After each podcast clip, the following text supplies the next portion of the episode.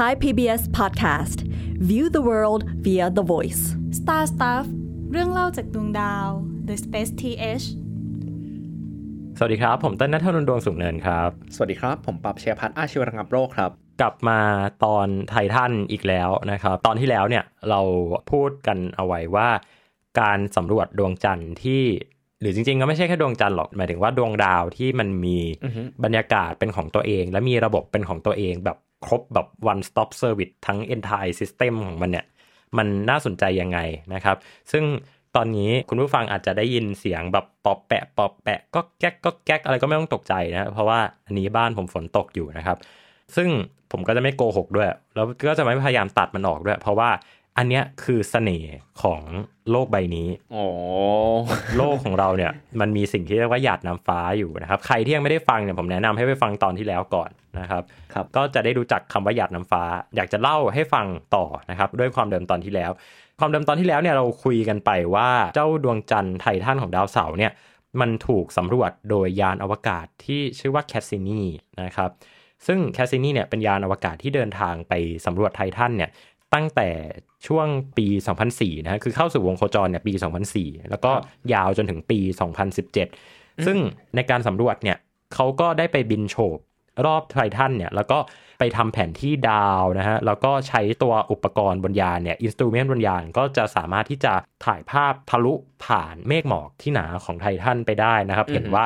ด้านในเนี่ยมันเป็นอะไรตรงไหนมีมีเทนมีอะไรนะฮะคือเขาจะใช้อุปกรณ์ที่ชื่อว่าสเปกโทรมิเตอร์ ในการตรวจอะว่าไอ้ธาตุองค์ประกอบตรงเนี้ยมันคืออะไรแล้วเขาก็ฟิลเตอร์ออกเป็นชั้นๆไปนะครับพอฟิลเตอร์ออกเป็นชั้นๆไปเราก็จะรู้แหละว่าอะพอบินโฉบไปกี่รอบเราก็จะเริ่มได้แผนที่ที่มันชัดเจนแม่นยำขึ้นนะครับแล้วก็ดวงจันทร์ไททันเนี่ยเป็นดวงจันทร์ของดาวเสาร์เนาะที่ความพิเศษของมันเนี่ยก็คือมันมีระบบที่ซับซ้อนมาก อย่างที่บอกไปว่า มันมีบรรยากาศเป็นของตัวเอง มีน้ำที่ไม่ใช่น้ำแบบเป็นน้ำ H2O นะฮะแต่ว่ามีของเหลวของไหลของแก๊สที่เกิดจาก ที่เกิดจากมีเทนแล้วก็อีเทนนะครับ ดังนั้นเนี่ยหน้าตาบนดาวเนี่ยให้นึกมันก็คือเหมือนแบบเหมือนเป็นโลกเลย เหมือนกับแบบเป็นทะเล แล้วก็มีของเหลวไหลอยู่นะครับ ซึ่งพอมันมีของเหลวไหลเนะหมายความว่ามันก็จะต้องมีฝนมีหมอกมีอะไรต่างๆ เนี่ย ดังนั้นเนี่ยอันเนี้ยคือเสน่ห์คือความน่าสนใจของดวงดาวที่เป็นเอ่อดาวแก๊สนะครับแล้วก็มีพื้นผิวแข็ง ทีนี้เนี่ยไอ้ไททันเนี่ยก็เลยเป็นที่น่าสนใจของนักวิทยาศาสตร์มากนะครับ ตั้งแต่ในยุคของแคสซินีแล้ว ถ้าเราไปดูตัว paper ของยานแคสซินีเนี่ยเราจะเห็นว่ามันมีหลายตัวมากที่น่าสนใจ แล้วก็มีการค้นพบต่างๆออกมามากมาย ไม่ได้มีแค่ของแคสซินีอย่างเดียวนะ ตอนนั้นกล้องโทรทรรศน์อวกาศฮับเบิลก็พยายามที่จะถ่ายภาพแล้วก็วัดพวกค่าอะไรต่างๆออกมานะครับ แม้ว่าจะไม่ได้มีประสิทธิภาพเท่ากับเจมส์เว็บบ์หรือว่ากล้องในยุคปัจจุบันเนาะแต่ก็เป็นหนึ่งในความพยายามในการสำรวจ ดาวที่เรียกได้ว่าเป็นดวงจันทร์บริวารที่น่าสนใจมากที่สุดดวงหนึ่งนะครับ ทีนี้อยากย้อนกลับไปไกลเอ่อไกลมากกว่ายุคของแคสซินีอีกสักนิดหนึ่งนะครับ ยานแคสซินีเนี่ยเขาขึ้นบินไปในปี 1997 นะครับ ปีนี้เป็นปีที่มีความสำคัญมากปีหนึ่ง เพราะว่าเป็นปีที่โลกเสียนักวิทยาศาสตร์นักคิดคนหนึ่งที่มีความสำคัญต่อ แวดวงการศึกษาดาราศาสตร์เป็นอย่างมากนะครับ ซึ่งคนนั้นก็คือคุณคาร์ล เซแกนนั่นเองนะครับครับนี่มันพอดแคสต์ที่ทุกตอนจะต้องมีคำว่าคาร์ล เซแกนครับเอ้ยแต่คนนี้พูดประเด็นนี้สนุกจริงๆนะครับสารภาพว่าจริง ๆ แบบพอดแคสต์เนี่ยฮะมีหน้าปกที่เป็นรูปคาร์ลเซแกนเผื่อไว้วันไหนจะอัดคลิปคาร์ลเซแกนเราด้วยซ้ำเอ้ยอะแต่เราไม่เคยพูดถึงเรื่องชีวประวัติของคุณคาร์ลเซเกนปะไม่เคยไม่เคยเออเดี๋ยวไว้จัดสักตอนคือวางแผนว่าจะอัดเออ หลายตอนแล้ว แต่ว่าไม่ได้มีโอกาสครับทำสักที ก็จะไม่มีอะไรให้พูดเพราะพูดไปหมดแล้ว ไม่ใช่ครับคือคุณคาร์ลเซเกนเนี่ยเขาก็เป็นคนหนึ่งที่มีความอินกับ planetary science หรือว่าวิทยาศาสตร์ดาวเคราะห์เป็นอย่างมากนะครับอือฮึเอ่อสังเกตจากสารคดีคอสมอสของเขานะครับ หรือว่าหนังสือของเขาเนี่ยเขาจะพยายามบิวอะว่า เอ้ยทำไมดาวต่างๆเนี่ยมันถึงได้น่าสำรวจ คืออเวลาที่ภาพอวกาศเนี่ยมันถูกฉายออกมาเนี่ย เราก็จะนึกภาพว่าเป็นดาวกลมๆอะ เออ แล้วก็ข้างบนดาวเนี่ยสมมติว่าเป็นดาวหินแล้วกันนะ ก็จะแบบมีความแห้งแล้งนะฮะ มีก้อนหินมีอะไรต่างครับๆหรือไม่ก็ถ้าเป็นแบบไซไฟมันก็จะแบบไซไฟไปเลยอะแบบมีเมืองมีมีมนุษย์ต่างดาวอาศัยอยู่ มีแบบอะไรเหมือนกับบนโลก มีอารยธรรมต่าง ๆ ซึ่งอันนั้นก็จะดูไกลตัวไปแตแต่ว่าภาพแบบดาวที่แห้งแล้ง มีก้อนหิน มีสะเก็ดอะไรต่างๆ ดูไม่น่าสนใจเนี่ย พี่ว่ามันได้รับอิทธิพลมาจากโครงการอพอลโล อืมครับเพราะว่ามันมันมีมันมีภาพความเป็นแบบ another world อะคือเป็นโลกอื่นพอบอกว่าเป็นโลกอื่นแล้วมันก็แบบไม่น่าสนใจ เพราะว่าคือพอไปดวงจันทร์มันก็ไม่เจออะไรจริงๆไงมันก็เจอเป็นแบบก้อนหินอืมเราก็เลยอาจจะคิดว่า เอ้ยแล้วดาวดวงอื่นเนี่ย มันก็น่าจะเหมือนกับดวงจันทร์หรือเปล่า คือสำรวจก็ไม่รู้จะไปสำรวจทำไมอะไรอย่างเงี้ยฮะอืมแต่ทีเนี้ยคุณคาร์ลเซเกนก็เลยบอกว่าเอ้ยไม่ไม่ไม่ you จะคิดแบบนั้นไม่ได้ คุณต้องคิดว่าไอ้ดาวเนี่ยมันคือโลกที่เป็นโลกจริงๆอะแบบมีระบบต่างๆ มีวัฏจักรแก๊ส มีหยาดน้ำฟ้า มีปรากฏการณ์ทางธรณีวิทยาอะไรต่างๆ เหมือนกับโลกของเรานั่นแหละ เพียงแต่ว่ามันเป็นปริศนามากเลย เราไม่มีทางรู้ว่าบนนั้นเนี่ยมีอะไรอยู่ หรือว่าแก๊สบนนั้นเนี่ยเป็นแก๊สอะไรครับแล้วฝนของมันเนี่ยตกมาในลักษณะแบบไหนนะฮะอืมภูมิประเภทเอ่อภูมิประเทศนะในบริเวณแต่ละจุดอะอย่างเช่นแบบโลกของเราอย่างเงี้ย มองดูจากข้างนอกมันก็อาจจะดูเหมือนแบบมีเขาเรียกว่ามีสภาพแวดล้อมแบบเดียวนะ แต่ว่า ถ้าเราไปไซบีเรียอย่างเงี้ยหรือไปแอนตาร์กติกาหรือไปซาฮาราหรือว่าไปอเมซอนอย่างเงี้ยฮะอืมภาพมันก็จะแตกต่างกันไปละครับนะครับ ดังนั้นคุณจะมาคิดง่ายๆ ไม่ได้ว่า โลกทั้งใบสมมุติว่าเป็นโลกต่างดาวอย่างเงี้ยทุกอย่างจะเหมือนกันเป๊ะเหมือนดาวอังคารดาวอังคารเนี่ยจริงๆก็ก็มีความ bias จากภาพอยู่นะครับอืมถ้าเราไปดูภาพถ่ายจาก ยานอวกาศเช่นมา reconnaissance orbiter เนี่ยเราจะเห็นว่าจริง ๆ แล้วดาวอังคารเนี่ยมันมันมีอะไรมากกว่าแค่แบบผิวแดงๆอะที่มันเป็นบริเวณส่วนใหญ่ของดาวอะเรายังไม่เคยไปดูแอ่งน้ำแข็งบนดาวอังคารเรายังไม่เคยไปดูบริเวณขั้วของมันที่สวยงามอะไรต่างๆเนี่ยนะฮะอืมมันก็เลยมีภาพจำว่าเอ้ยจริง ๆ แล้วการไปสำรวจดาวอื่น มันไม่ได้ขนาดนั้นหรือเปล่านะฮะคุณคาร์ลไซแกนก็เลยแบบพยายามที่จะทำลายวิธีคิดตรงนี้แล้วก็เริ่มสนับสนุนโครงการโดยเฉพาะโครงการที่เป็นการสำรวจ ดาวต่างๆ ในภายในระบบสุริยะชั้นในและชั้นนอกเนาะครับนะครับ จริง ๆ แล้วเนี่ยเวลาที่เราพูดถึงเรื่องของการสำรวจดาวเนี่ยอันนั้นจะเป็นช่วงปีแบบยุคจบอพอลโลแล้วอะประมาณแบบพัน970กว่ากว่าๆจนถึง1980นะฮะอืมจริง ๆ ถ้าใครที่ฟังพวกประวัติศาสตร์การสำรวจอวกาศมาเนี่ยช่วงนั้นเนี่ยจะเป็นช่วงที่มนุษย์บนโลกอะ่ะก็จะเริ่มเริ่มแบบเริ่มพยายามหาศาสตร์ ด้านศึกษาอวกาศที่มันเกี่ยวข้องกับการดำรงชีวิตในอวกาศเป็นระยะเวลานาน มีการทำสถานีอวกาศสกายแลบนะฮะอืมแต่ว่าในในอีกทางหนึ่งอะฝั่งศาสตร์ที่เป็น planetary science เนี่ยก็จะแบบบูมมากเป็นที่แบบพูดถึงมากนะฮะก็จะไปไกลสังเกตเลเลยยก็คือใช่อืมก็คือจะส่งยานไร้คนขับนั่นแหละไปลงจอดบนดาวต่างๆนะฮะแล้วก็ดาวที่มีการส่งยานอวกาศไปลงเยอะมากๆเลยเนี่ย ในช่วงแรก ๆ เนี่ย อันดับหนึ่งเนี่ย ไม่ใช่ดาวอังคารนะแต่เป็นดาวศุกร์อืม ความพยายามในการสำรวจดาวศุกร์เนี่ย ถ้าในช่วงแรกเนี่ย ถ้าให้พี่เปรียบเทียบกันเนี่ย มีเยอะกว่าดาวอังคารอีกนะฮะ เพราะว่าอะไร เพราะว่าดาวศุกร์เนี่ย มันมีบรรยากาศ ดาวศุกร์มันมีบรรยากาศ มันมีแก๊ส มีมันมีความลเคลื่อนไหวมีเยอะฝนต่างอืมๆมันมีความเคลื่อนไหวเยอะ ใช่ แล้วก็เราไม่มีทางรู้เลยว่า ภายใต้เมฆหมอกของดาวศุกร์นั้นน่ะมันมีอะไรซ่อนอยู่นะครับ ดังนั้นยานอวกาศยุคแรกๆเนี่ยถูกส่งไปลงดาวศุกร์หมดนะครับ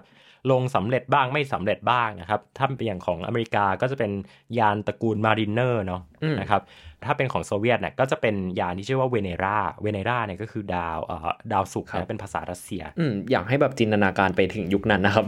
ก็จะเหมือนแบบที่เวลาผมพูดถึงอพอลโลอะไรเงี้ยแบบโอ้จินตนาการแบบไปตอนที่ยังไม่ได้มีมนุษย์ออกไปนอกโลกเลยอะไรประมาณนั้นนะครับ อันนี้อยากให้จินตนาการเหมือนกันว่า ตอนนั้นระบบสุริยะของเรายังเป็นปริศนาอยู่เลยอะ่ะก็คือแบบมันอืมยังไม่ได้ถูกสำรวจไม่ได้มียาน ถูกส่งไปแบบดาวอังคาร ถูกส่งไปดาวศุกร์ถูกส่งไปดาวเสาร์อะไรเงี้ยครับ เพราะฉะนั้นช่วงนั้นอะที่แบบ planetary science ที่แบบการสำรวจดาวเคราะห์ไกลมันบูมมากๆอะครับ มันก็เลยเกิดเหมือนเป็นแบบแนวคิดในวงการอวกาศเหมือนกันนะว่า เราอยากไปสำรวจดาวให้ครบทุกดวง ใช่ใช่มันก็เลยแบบเป็นการผลักดันความคิดความอยากมาช่วงนั้น ใช่ ก็เลยแบบเอาจริง ๆ ก็เป็นต้นกำเนิดของ Voyager เหมือนกัน ซึ่งถ้าแบบอืมใครสนใจก็ไปฟังได้หาอัดตั้งแต่ตอนแรก ๆ เลยใช่ใช่ครับทีนี้พี่จะเล่าแบบเล่าเรื่อง Voyager แบบเร็วๆแล้วกันอ่าฮะเนาะทีเนี้ยพอมีความพยายามในการสำรวจดาวที่อยู่ในระบบสุริยะเนาะดาวพุธดาวศุกร์โลกดาวอังคารแล้วเนี่ย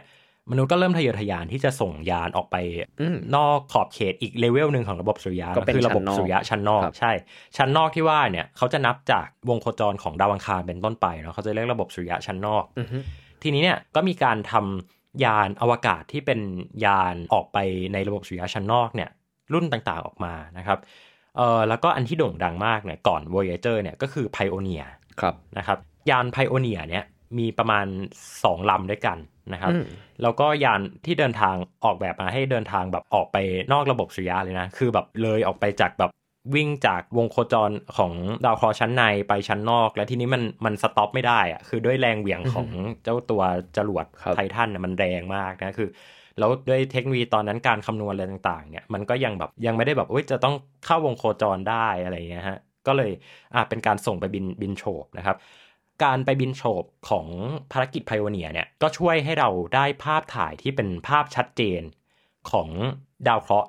ในระบบสุริยะชั้นนอกเนี่ยเป็นภาพแรก ๆออกมาครับซึ่งตอนนั้นเนี่ยเป็นภาพที่ตื่นเต้นมากตื่นตาตื่นใจมาก อยากให้ลองนึกภาพดูอะว่า ทุกวันเนี้ยเราโตมาในเอ่อในยุคที่แบบให้เด็กวาดรูปดาวเสาร์อะเด็กมันก็จะวาดถูกครับเพราะว่ามันเคยเห็นรูป ให้เด็กวาดดาวยูเรนัสดาวเนปจูนเด็กมันก็จะวาดได้อือฮึ นะฮะและเด็กสมัยเนี้ยโตมาพร้อมกับภาพถ่ายที่แบบดาวพลูโตอะครับแบบเขาเห็นมาตั้งแต่เขาเด็กแล้วอะเรื่องว่าเอ้ยเรื่องดาวถ่ายภาพพลูโตดาวพลูโตได้ครับเรื่องดาวพลูโตจริง ๆ ผมขนลุกมากเลยนะ เพราะว่าเราเพิ่งได้ภาพที่มันชัดมากๆของดาวพลูโตใช่ประมาณปี 2015 ใช่ไหมใช่เพราะฉะนั้นอะใช่ผมไปดูคลิปแบบใน YouTube แบบคลิปเก่าๆแบบช่วงประมาณปี 2012 ซึ่งซึ่งเราไม่ได้รู้สึกว่ามันเก่าขนาดนั้นนะฮะภาพดาวพลูโตที่ชัดที่สุดอะครับมันยังเป็นภาพแบบเบลอๆอยู่เลยอะเออผมขนลุกมากอะครับว่าเราใช่ผมโตมาแบบในยุคที่เราได้เห็นแบบ ดาวพลูโตแบบชัดเจนครั้งแรก เราลองจินตนาการดูว่าในยุคก่อนหน้านั้นนะครับ ที่เราไม่ได้เห็นดาวเนปจูนชัด ไม่ได้เห็นดาวยูเรนัสชัดเนี่ยครับ เราได้เห็นมันชัดครั้งแรกเนี่ยมันรู้สึกยังไง เออ ใช่ เนี่ยเปรียบเทียบอย่างเงี้ยถูกต้องเลย เพราะว่าคุณคาร์ลเซเกนเนี่ยเขาก็เคยเขียนไว้ในหนังสือของเขาเหมือนกันนะครับจำไม่ได้เล่มไหนน่าจะ Pale Blue Dot มั้งเขาเล่าถึงตอนที่ยานเอ่อ Pioneer เนี่ยเดินทางไปบินเฉียดดาวพฤหัสครั้งแรกอืมนะครับครับ ตอนนั้นเขาก็เล่าให้ฟังว่าเขาก็กำลังขับรถจากบ้านของเขานะฮะในแคลิฟอร์เนียเนี่ยไปที่สำนักงานใหญ่ของ JPL นะฮะซึ่งตั้งอยู่ไม่ไกลนะอยู่ที่เมืองเล็กๆ ชื่อว่าพาซาดีนาครับคุณคาร์ลเซเกนระหว่างทางเนี่ยนึกภาพเป็นแบบถนนนะฮะมีดวงดาวอยู่บนท้องฟ้านะตอนนั้นแคลิฟอร์เนียดาวกำลังสวยเลย แล้วคุณคาร์ลเซเกนเขาก็บรรยายฉากตอนนั้นไว้ในหนังสือของเขาว่าเนี่ยเขาขับรถมาพร้อมกับความรู้สึกแบบที่มันแปลกมากเลย เพราะว่าค่ำคืนเนี่ย จะเป็นค่ำคืนสุดท้ายที่เขาจะไม่รู้อะว่าดาวพฤหัสบดีแท้จริงแล้วหน้าตาเป็นยังไง โอ้โอ้โหโหคนลุกเลยอะครับ คือแบบหลังจากคืนนั้นอะที่แบบเวลาเขามองขึ้นไปบนท้องฟ้า ภาพดาวพฤหัสที่แบบเป็นจุดบนท้องฟ้านั้นอะมันจะไม่ได้เป็นแค่จุดอีกแล้วอะ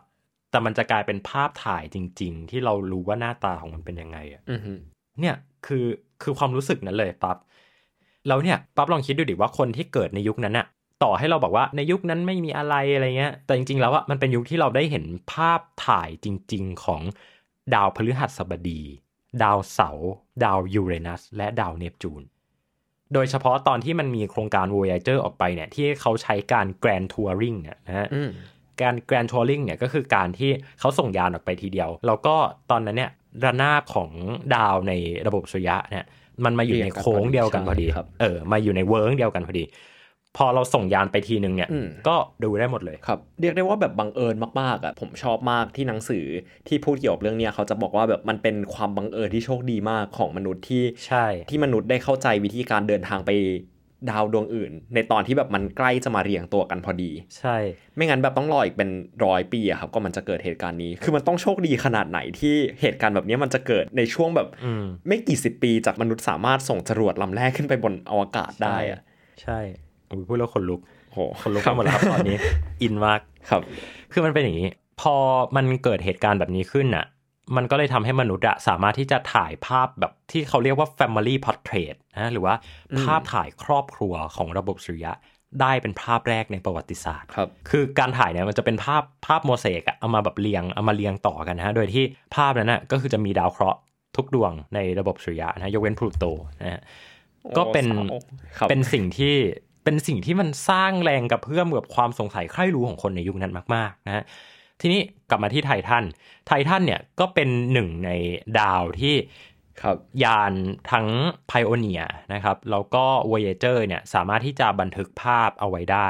นะครับซึ่งตอนนั้นเนี่ยภาพออกมาเนี่ยอยากอยากให้คุณผู้ชมได้ได้เห็นภาพจริงเลยมันเป็นภาพที่มันไม่ชัดอะคือ มันมันไม่ชัดในเลเวลที่ว่าถ้าดูตอนเนี้ยเราจะเฉยๆ แต่ว่าถ้าไปดูตอนนั้นอะมันจะแบบ โอ้โห มันจะเป็นสิ่งใหม่มากอะอืมคือพอเราได้เห็นภาพของ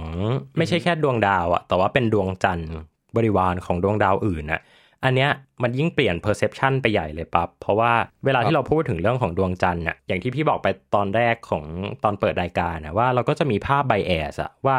ดวงจันทร์มันก็ไม่ได้น่าสนใจเป็นแค่ก้อนหินลอยอยู่ในอวกาศ แต่ว่าพอเราได้เห็นภาพของไททันเนี่ยผ่านกล้องของ Voyager เท่านั้นแหละ มันเปลี่ยนความคิดเหมือนกันครับนะครับ อันเนี้ยก็คือเรื่องราวที่เป็นจุดเริ่มต้นน่ะว่าเอ้ยมันเริ่มมีการสำรวจตัวดาวพวกเนี้ยได้ยังไงจากไหนยังไงนะครับ ทีเนี้ยที่พี่บอกว่ามันมีเหตุการณ์ที่เกิดขึ้นก่อนหน้ายุคของการสำรวจไททันโดยแคสซินีเนี่ยมันก็คือเหตุการณ์นี้นี่แหละนะครับอือฮึทีเนี้ยพอมีการส่งยานแคสซินีไปเนี่ย เขาก็เลยตื่นเต้นกันมาก เพราะว่าไอ้เจ้า Voyager เนี่ยมันแค่บินโฉบอะแล้วพอมันบินโฉบมันก็แบบฟึบหายไปเลย พอหายไปเลยหมายความว่าข้อมูลที่เราเก็บมาเนี่ย มันก็จะได้แค่แบบได้แค่ระยะหนึ่งอะใช่ก็เอคืออไม่แล้วกี่คือจะให้แบบไปส่งยานส่งยานไปบ่อยอืมๆก็ไม่ได้ ก็คืออธิบายคำว่าการบินโฉบให้เพิ่มเติมนิดนึงครับ การบินโฉบเนี่ยภาษาอังกฤษจะใช้คำว่า fly by อืม ซึ่งซึ่งภาษาไทยแบบมีปัญหามากเพราะแบบมันจะบินโฉบหรือบินผ่านหรืออะไรอะไรประมาณเนี้ยแต่ว่าหลักๆแล้วอะครับ เวลาเราพูดถึงการทำ fly by เนี่ยครับ ส่วนใหญ่เขาจะพูดกันใน2 context อันแรกคือเรื่องของการที่เราบินโฉบเพื่อไปเก็บข้อมูล ก็คือแบบไปถ่ายรูปไปเอาสเปกโทรมิเตอร์ไปชี้เพื่อแบบวัดองค์ประกอบหรืออะไรประมาณนั้นนะครับ กับอย่างที่ 2 ก็คือเป็นการบินเพื่อจะใช้แรงโน้มถ่วงของวัตถุที่บินผ่านเนี่ยครับเป็นตัวช่วยเหวี่ยงไปดาวเคราะห์ดวงอื่น ซึ่ง Voyager เนี่ยใช้เทคนิคนี้ เพราะว่าจินตนาการว่าการที่เราจะเดินทางไป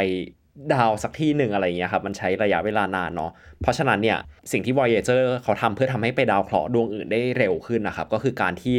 เวลาทำการบินโฉบทีหนึ่งเนี่ยครับเขาจะใช้แบบประโยชน์จากแรงโน้มถ่วงของดาวดวงนั้นเนี่ยในการช่วยเหวี่ยงยาน Voyager ไปที่ดาวเคราะห์ดวงต่อไปที่จะไปด้วย อืมครับฮะก็จะคล้ายๆกับการที่แบบเวลาเราไปดวงจันทร์เราแบบต้องโคจรรอบโลกสักพักหนึ่งแล้วค่อยจุดจุดจรวดเพื่อแบบเปลี่ยนวิถีไปดวงจันทร์อะไรเงี้ยครับมันก็คือการใช้ประโยชน์แรงโน้มถ่วงในการเร่งความเร็วของยานเหมือนกัน ใช่ครับ นั่นแหละครับ ซึ่งการบินโฉบเนี่ยมันก็เกิดขึ้นแค่ไม่กี่ชั่วโมงเองอืมเพราะฉะนั้นก็อย่างที่ว่าเลยฮะการเก็บข้อมูลจากการบินโฉบก็คือมันก็เป็นแค่หลักชั่วโมงเนาะครับแล้วก็มันมีข้อจำกัดเรื่องของอุปกรณ์ด้วยเนาะเพราะว่าคือถ้าเราอืมไปบินโฉบเนี่ยบางทีการเล็งอุปกรณ์ หรือว่าการแบบการเก็บข้อมูลซ้ำๆอะมันทำไม่ได้นะครับครับคือทุกอย่างมันเกิดขึ้นเร็วมากอะแล้วแบบมันเป็นการสำรวจดาวที่เราไม่เราไม่รู้ด้วยซ้ำว่าเอ้ย ต้องดูอะไรวะอืมคืคืออแบบแบบจะทำแมปปิ้งก็ยาก เพราะว่าเออมันไม่ได้เห็นทางดาว มันเห็นใช่แค่แบบมันไม่ได้เห็นทางดาวครัคืบอคือถ้าเราไปดูภาพพลูโตอะแล้วมันจะเห็นแค่แบบมันจะแบบชัดแค่ครึ่งเดียวคือจะตลกมากเลยเพราะมันไม่ได้มันไม่ได้โคจรนะครับ ทีนี้ Voyager หนึ่งเนี่ยอย่างที่บอกไปว่าภาพมันออกมาก็ไม่ได้ชัดมากอะคือถ้าพี่เอารูปให้ดูอะไม่มีทางดูออกว่า นี่มันคืออะไรวะครับคือมันคือมันจะเห็นแบบเป็นเสี้ยวแบบวืบอะเป็นแบบเสี้ยววืบวืบอะแล้วก็แบบ นี่คืออะไรภาพดีเฟกเหรออะไรอย่างเงี้ยก็เห็นเป็นจุดก็เลยเป็นที่มาว่าเอ้ยมนุษย์ถึงได้อยากมียานอวกาศลำใหม่ที่แบบไปสำรวจนะฮะอ๋อแล้วก็เพิ่มเติมอีกนิดนึงก็คือ จริง ๆ มันมีมันมีสาเหตุด้วยแหละว่าทำไม Voyager ไม่ได้ไปพลูโตๆครับ เพราะว่าแบบเขาจะไปศึกษาไททันแทน ใช่ นี่แหละ คือเหตุผล เหตุผลที่ Voyager ไม่ได้ไปพลูโต ก็เพราะว่า เอ้ยมามาไททันแทน อืม เพราะว่าถ้า พูดกันตามตรงแล้วอะครับในช่วงนั้นอะที่แบบเราไม่ได้รู้อะไรเกี่ยวกับพลูโตเลยอะไททันน่าสนใจเยอะกว่ามากเพราะเรารู้ว่ามันเออมีบรรยากาศมีใช่มีแบบใช่ทุกสิ่งทุกอย่างที่เราคีโมไปอะฮะขณะที่แบบพลูโตก็คือแบบไอ้จุดนี้เออมันอะไรวะเป็นก้อนหินลอยๆอยู่ เพราะฉะนั้นเนี่ยฮะแบบตอนนั้นทีมงาน Voyager เขาก็ต้องตัดสินใจหนักมากว่าเขาจะไปดวงไหน เพราะแบบมันไปได้แค่ที่เดียว แล้วสรุปเขาก็เลือกไปไททันแทนครับอันนี้ก็คือเรื่องราวของการสำรวจไททันในยุคแรกเนาะครับทีนี้มาถึงแบบยุค 2.0 และยุคแคสซินีบ้างอืมแคสซินีเนี่ยก็อย่างที่บอกว่าเขาก็ไปโคจรอ่าวนรอบดาวนะครับไปบินโฉบหลายรอบถ่ายภาพมาเยอะมากๆ ดังนั้นข้อมูลทางด้านวิทยาศาสตร์ที่เราศึกษากันในปัจจุบันเนี่ย ก็เลยมาจากยานแคสซินีซะส่วนใหญ่นั่นเองนะครับครับแล้วก็เอ่ออย่างที่บอกไปว่ามีการส่งตัวยานไฮเกนนะครับลงไปบนเอ่อลงไปบนพื้นผิวของไททันด้วยนะครับอือฮึซึ่งการลงไปเนี่ยลงไปแค่ในหลักไม่กี่นาทีเท่านั้นเองนะฮะสัญญาณก็ขาดหายไป เพราะว่าเขาต้องการจะเก็บข้อมูลแค่แบบในในช่วงแรกเท่านั้นนะฮะเขาหย่อนอย่าเรียกว่าไปลงจอดเลย มันไม่จำเป็นต้องลงจอด เพราะว่ามันมีบรรยากาศ แล้วเวลาเราแบบ จรวดไม่ใช่จรวดสิ เวลาที่นักบินอวกาศกลับโลกอะ่ะพอบอกว่ากลับสู่โลกแล้วก็นึกภาพว่าเอ้ยมันก็ไม่ต้องใช้ไอพ่นใช่ไหมล่ะ มันก็ใช้ตัวล่มชูชีพก็ได้อือฮึอันเนี้ยเป็นข้อดีของการสำรวจดาวที่มันมีบรรยากาศหนาแน่นครับเพราะว่ามันแทบไม่ต้องใช้เครื่องยนต์ในการลงจอดเลย อืมก็คือเป็นก้อนโง่ๆอะโยนเข้าไปในบรรยากาศ แล้วก็ก็ใช้ drag ให้มัน entry เข้าไปในบรรยากาศ แล้วก็ลงจอดได้นะครับครับไอ้ยานที่เขาจะใช้เขาจะใช้ท่าแบบ ท่า aerodynamic มาช่วยเนี่ยนะครับ ก็อย่างเช่นดาวอะไรนะ ก่อนโลกอะดาวศุกร์ดาวศุกร์โอ้ยอะไรเนี่ยสมองไปหมดแล้วคือดาวดาวคือดาวศุกร์แล้วก็ไททันนี่แหละนะครับ เพราะว่าพอมันมีบรรยากาศมันก็ง่ายไงทีนี้คนก็อาจจะถามว่าทำไมดาวอังคารไม่ทำแบบนี้บ้าง คือเขาก็ทำแต่ว่ามันทำได้แค่นิดเดียว สังเกตปะล่ะตอนที่เอ่อ Perseverance ยาไปนลง perseverance หรือว่าอ่าไปลงเนี่ยเขาก็ต้องมีร่มชูชีพคอยพยุงไว้จุดหนึ่ง แต่ว่ามันก็ยังเร็วมากๆอยู่ดี อ่าก็ต้องมีไอพ่นมาช่วยนะครับ ก็เลยเป็นเหตุผล แต่ทีเนี้ยพอไปลงไททันอย่างเงี้ยก็สบายเลยชิลเลยว่าโอ้โหลงสวยๆ ทีนี้มันก็ได้ภาพถ่ายภาพแรกอะฮะของไอ้ภายในดวงจันทร์ไททันออกมาเนี่ยก็เป็นภาพที่จะมีอยู่สองสามภาพ ภาพแรกเนี่ยคือเป็นภาพตอนที่มันกำลังแบบลดระดับลงอะอือฮึแล้วภาพที่เห็นมันน่าทึ่งมากปั๊บมันเป็นแบบมันเหมือนดินแดนสักที่บนโลก ครับแต่มันไม่ใช่บนโลกอะ่ะคือมันมันเป็นภูเขาอะ่ะเหมือนแบบเป็นเทือกเขาสักเทือกเขาหนึ่งเหมือนแบบเทือกเขาหิมาลัยเทือกเขาที่แบบเกิดขึ้นบนโลกอะ่ะอือฮึเพียงแต่ว่าสีอะ่ะมันมันไม่คุ้นเคยมันจะเป็นสีแบบออกส้มๆหน่อยนะครับ ทีนี้พอหันกล้องลงมาถ่ายข้างล่างเนี่ยมันก็จะเห็นเป็นแบบเป็นทะเลสาบเป็นหนองเป็นบึงอะไรต่างๆนะฮะแล้วก็ไอ้จุดที่ลงจอดเนี่ยเขาไม่ได้ไปลงจอดบนทะเลเนาะไปลงจอดบนบนบก นะฮะอืมซึ่งไอ้ตัวยานไฮเกนเนี่ยจริงๆเขาออกแบบมาให้ลงจอดได้ทั้งบนบก แล้วก็ได้ทั้งในน้ำด้วยสมมติว่าหย่อนลงไปแล้วแบบไปเจอน้ำอะไรเงี้ยมันก็จะยังแบบทำงานอยู่ได้ในระดับหนึ่งซึ่งก็ก็แอบเสียดายเนาะที่ไม่ได้ไปลงในทะเลอะครับ คือถ้าไปลงในทะเลเนี่ย มันจะเป็นอะไรที่ตำนานเรียกได้ว่ามันน่าทึ่งอะเออมันจะเป็นตำนานมากเลยปั๊บคือนึกภาพดูดิว่า มันคือการไปเหมือนเป็นเรือเหมือนแบบเอาทุ่นไปลอยบนแบบ คือเซนส์ของการแบบไปอยู่บนทะเลของดาวดวงอื่นเนี่ยมันเป็นอะไรที่แบบน่าทึ่งมากเลยนะเพราะแบบดาวอังคารก็มีมีทะเลให้เราไปลง ใช่อืมครับครับ นี่แหละคือความน่าตื่นเต้นนะครับ พอลงไปก็อะลงไปส่งภาพกลับมา เป็นภาพที่แบบเป็นภาพที่เราไม่คุ้นเคยเลยอะ่ะคือคือไม่รู้จะอธิบายยังไงดี มันเป็นภาพของแบบของพื้นผิวเหมือนพื้นผิวต่างดาวอะ่ะเป็นสีส้มสวยเลยนะครับ นักวิทยาศาสตร์เขาก็พอได้ข้อมูลมาแบบเนี้ยก็มีความพยายามในการเอาข้อมูลอะมาจำลองดูว่าเอ๊ะแล้วบรรยากาศบนนั้นจริง ๆ มันจะเป็นยังไงนะครับ นักวิทยาศาสตร์เขาก็พอเดาได้ว่ากลิ่นของกลิ่นอืมบนนั้นเนี่ย มันจะคล้ายๆกับกลิ่นน้ำมันก๊าซคือมันฉุนมากพอมันเป็นมีเทนมันจะแบบมันจะฉุนมากนะฮะคือมีเทนกับอีเทนเนี่ยมันจะแสบจมูกนะอีเทนมันคืออืมแอปพลิเคชันของมัน ก็เหมือนน้ำมันก๊าซอะมันจะเป็นแบบ ติดมันติดไฟด้วยนะเอาจริงแล้วว่าเออทั้งอืมทั้งมีเทนและอีเทนอะพอมันครับติดไฟคือมันระเบิดได้อือฮึกลิ่นมันจะแบบว่าน้ำมันก๊าซอะกลิ่นแบบอะไรแบบหมักๆอะแบบเหมือนกลิ่นกิมจิที่แบบแรงมากๆอะไรอย่างเงี้ยอืมนั่นแหละ ผมเพิ่ก็งเลยเคยเป็นข้อมูลเห็นคนเปรียบเทียบแบบกลิ่นน้ำมันก๊าซกับกิมจินะแต่ก็โอเคอ้าวเหรอนั่นคือพี่พยายามได้กลิ่นอะไรแบบว่าเหม็นเหม็นๆเปรี้ยวๆฉุนๆจมูกอะไรอย่างเงี้ยนะครับอืมอ่าฮะก็เป็นโอเคก็กลิ่นประมาณนั้นแหละเป็น sense ทุกคนน่าจะเข้าใจใช่ใช่ครับนะครับ ทีนี้เนี่ยข้อมูลที่ได้มาจาก Huygens เนี่ยก็จำนวนหนึ่งนะครับ ข้อมูลที่ได้มาจากตัว Cassini เนี่ยก็จำนวนหนึ่งนะครับซึ่งก็สร้างอืมสร้างการค้นพบต่างๆ ให้เราได้แบบได้เยอะแยะมากมายเลยนะ เอาจริงอย่างที่พี่บอกไปว่ามันมีหลาย paper มากที่ออกมาในช่วงนั้นนะครับอย่างเช่น เรื่องของการไปเจอโมเลกุลนะครับเขาเรียกว่าเป็นโมเลกุลประหลาดนะครับที่เออเราไม่เคยพบไม่เคยพบไม่เคยเจอที่ไหนมาก่อนนะครับ มันคือ C C 3 H 2อะไซโคโปรไพลินลินเดนพี่ไม่รู้อ่านผิดนะพี่ไม่ได้เป็นนัก พี่ไม่ได้เป็นนักเคมีนะฮะอาจจะอ่านผิดแต่ว่าตัวเลขโมเลกุลมันเนี่ยมันคือ C 3 แล้วก็ H 2คือเป็นองค์ประกอบระหว่างคาร์บอนกับไฮโดรเจนเนาะ เอ่อแล้วก็ไอ้เจ้า C 3 H 2 เนี่ยนะครับมันอืมเจอในบรรยากาศของไททันเป็นจำนวนมากเลยนะครับ ซึ่งเขาก็พยายามศึกษาอยู่ว่าสิ่งเนี้ยมันคืออะไรนะครับ เป็นไปได้ไหมว่ามันมีความเกี่ยวข้องกับองค์ประกอบของชีวิตที่มันไม่ได้เป็นชีวิตแบบที่เรารู้จักอะอืมเออครับแบบที่เป็นแบบที่เป็น carbon base หรือว่า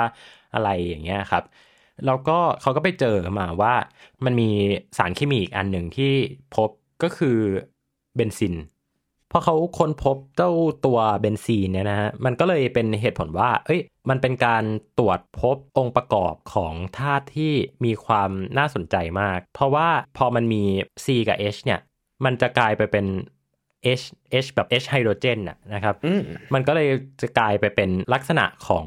ธาตุนะฮะไอ้ลักษณะของสารประกอบนะครับอืม โดนอาจารย์เคมีตีมือแล้วพูดผิดธาตุกับสารประกอบ มันก็เลยเลยกลายไปเป็นเอ่อลักษณะของสารประกอบนะที่เขาจะเรียกว่าไฮโดรคาร์บอนนะครับครับไฮโดรก็คือไฮโดรเจนอะแล้วก็คาร์บอนก็คือคาร์บอนคาร์บอนก็คือก็คือคาร์บอนอืมเออคาร์บอนก็คือคาร์บอนนะครับมันก็เลยกลายเป็นว่าเอ้ยเรามีการค้นพบโมเลกุลที่เป็นไฮโดรคาร์บอนอยู่ในดาวด้วย ซึ่งถามว่าเอ้าแล้วทำไมการค้นพบไฮโดรคาร์บอนเนี่ยมันถึงน่าสนใจนะครับ ไอ้ไฮโดรคาร์บอนที่เราเจอเนี่ยนะครับไม่ว่าจะเป็นตัวเบนซีนหรือว่าเจ้าตัว C3H2 เนี่ยที่เพิ่งมีการค้นพบใหม่เนี่ยอืมเอ่อโดยปกติแล้วเนี่ยเราจะเรียกโมเลกุลพวกเนี้ยครับว่า cyclic molecule หรือว่ามันจะมีลักษณะเป็น loop อะเป็นแบบมันจะมาปิดกันอะครับเคยอืมอยากวาดให้ดูมากเลย ก็คือเป็นเคมีมอปลายเป็นเคมีมอปลายอะเคยวาดปะที่แบบว่าที่เขาจะให้วาดที่มันเป็นแบบอือฮึตารางหกเหลี่ยมกันอะเออ อันนั้นอะที่เราเรียนกันตอนมปลายนะครับ คือถ้ามันมาปิดกันเนี่ยเขาจะเรียกว่าเป็นโคสลูปอืมโคสลูปก็คือ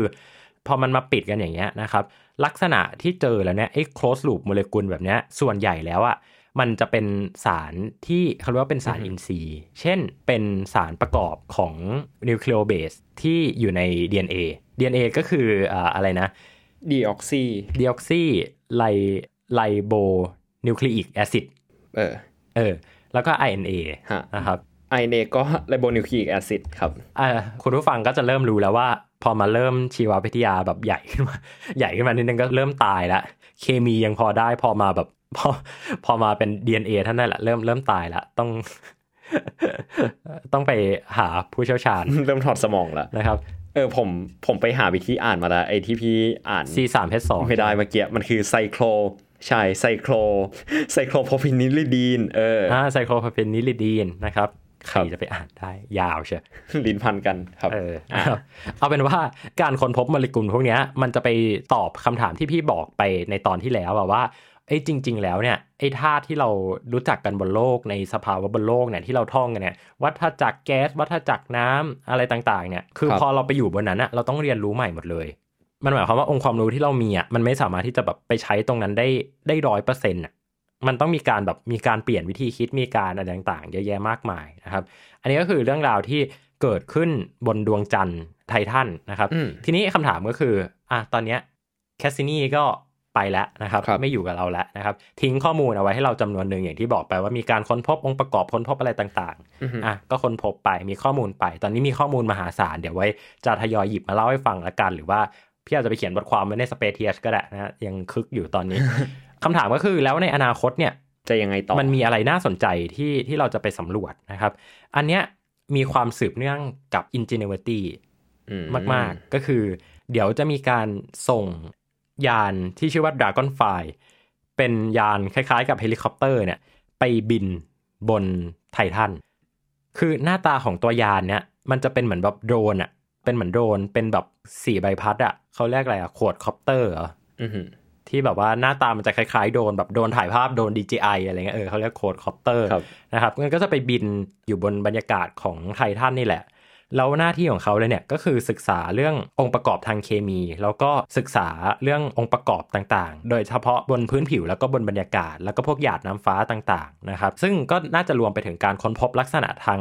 ธรณีวิทยาแบบใหม่ที่ ไม่เคยถูกค้นพบได้บนโลกของเรามาก่อนด้วยเนาะเพราะว่าอย่างที่พี่บอกไปว่าอืมพอไปอยู่ตรงนู้นนะทุกอย่างมันต้องแบบเรียนรู้ใหม่หมดเลยอะ่ะมันเป็นโลกที่แบบเราไม่รู้จักแบบไม่รู้จักจริงๆอะ่ะยิ่งกว่าดาวอังคารอีกอะ่ะอืมเออ ก็ถามว่าทำไมไททันถึงน่าสนใจคำตอบง่ายๆ ก็คือน่าสนใจ เพราะว่าขนาดนาซายังส่งแบบภารกิจเดี่ยวๆไปที่แบบดวงจันทร์เลยอะ่ะ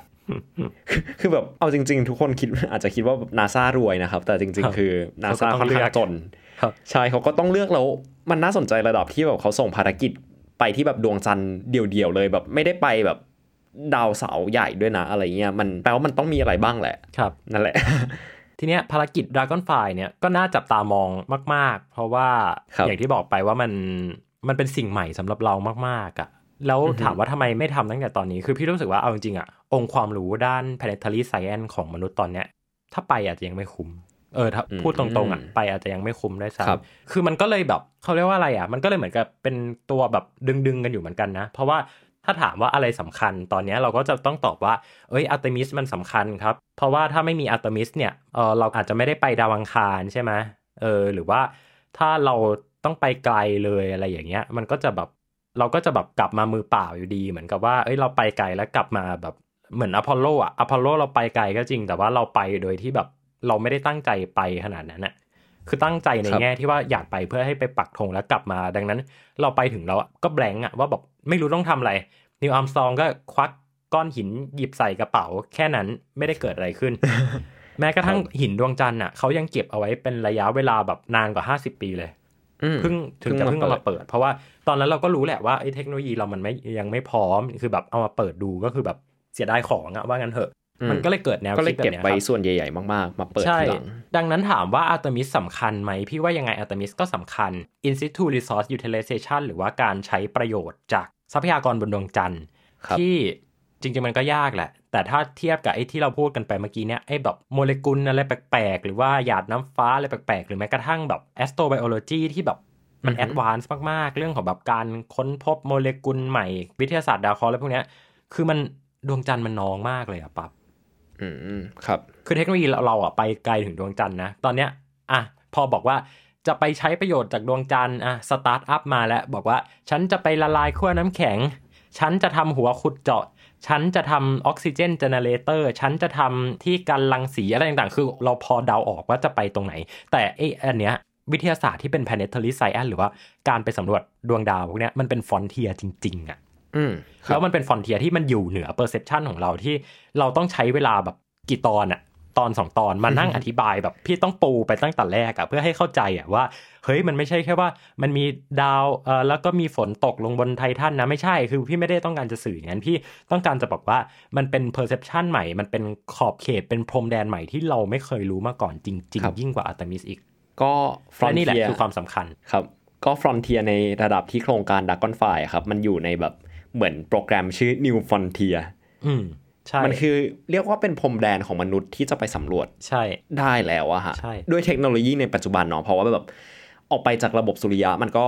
มันก็แบบมันไกลต้องไปไกลไปมากๆกว่าจะเจออะไรอีกอะครับใช่เพราะฉะนั้นแบบสิ่งที่เราทำได้ในเทคโนโลยีของเราตอนนี้ก็คือไปสำรวจในระยะนี้นี่แหละ คือช่วงแบบระบบสุริยะชั้นนอก หรืออาจจะเลยไปกว่านั้นนิดนึงอะไรเงี้ยใช่ครับ จริงๆอะตอนเนี้ยพี่ว่านอกจากจะทำให้เราเข้าใจไททันแล้วอะพี่ว่ามันจะทำให้เราเข้าใจปรัชญาของการเลือกจุดการสำรวจ อวกาศด้วยนะ ว่าครับอะไรคือเหตุผลว่าทำไมต้องแบบต้องทำยานที่เป็นแบบยาน frontier อืมอะไรคือเหตุผลว่าทำไมเราจะต้องแบบทำไมนาซาต้องแบบทำอาร์ตมิสต้องมีเขียน Artemis Accord ต้องมีอะไรนะ คือพอเราบอกว่าภารกิจการสำรวจอวกาศอะหลายคนก็จะจับมันรวบอยู่ก้อนเดียวกันแล้วก็บอกว่านี่ไงภารกิจสำรวจอวกาศอืมมีไปดาวเสาร์มีไปไททันมีไปดวงจันทร์มีไปดาวอังคาร แต่คือเราจะไม่เห็นนะว่าเส้นทางที่เขาพยายามจะปูไว้อะคือเขาคิดเอามาหมดเลยอืมเขาคิดมาหมดแล้วว่าว่าต้องการอะไรอือหือ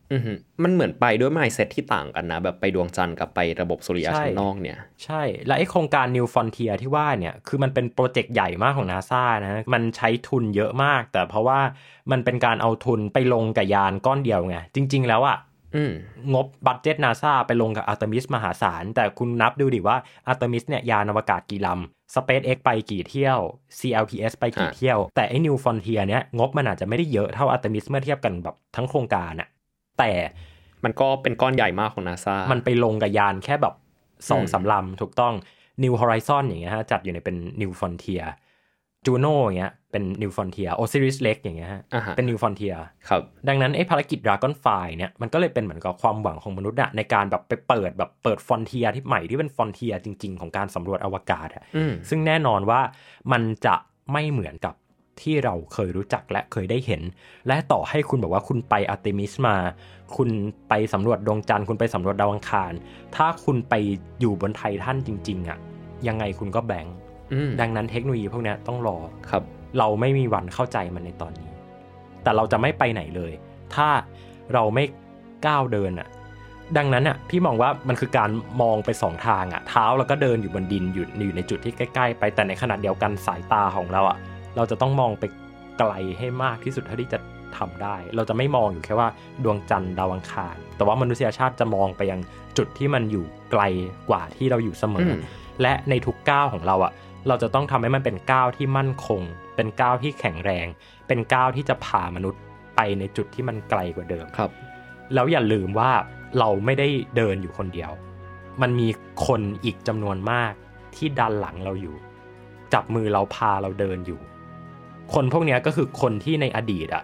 เขาเรียกสิ่งที่เราบอกว่าเป็นสิ่งง่าย ๆ สิ่งที่ทำได้แล้วส่งดาวเทียมส่งยานอวกาศ ครั้งหนึ่งเขาก็เคยเรียกมันว่าเป็น New Frontier อือหือคุณไปถามคนที่อยากจะประดิษฐ์จรวด อยากจะประดิษฐ์เครื่องบิน คุณไปถาม Robert Goddard ถ้า Robert Goddard มาเห็นเด็กๆ จุฬาทำจรวดกัน Robert Goddard จะรู้สึกยังไง และเด็กๆจุฬาจะรู้สึกยังไงว่า สิ่งที่เขาทำอะมันเป็นมรดกที่ตกทอดส่งต่อกันมาเรื่อยๆ ดังนั้นเราจะทำยังไงปั๊บให้การศึกษาวิทยาศาสตร์ของเรา การส่งต่อองค์ความรู้ของเราอะมันเป็นการสร้างก้าวที่มั่นคง เหมือนกับที่บรรพบุรุษของเรา เหมือนกับที่นักวิทยาศาสตร์รุ่นก่อนหน้าเรา คุณนิวตันคุณกาลิเลโอ คุณคาร์ลเซเกนเนี่ยได้ สร้างรอยเท้าสร้างทางเดินที่มั่นคงเอาไว้ และทำยังไงให้สายตาของเรายังมองไปข้างหน้าเสมอ นี่คือวิทยาศาสตร์นี่คือการสำรวจอวกาศ Star Stuff เรื่องเล่าจากดวงดาว The Space TH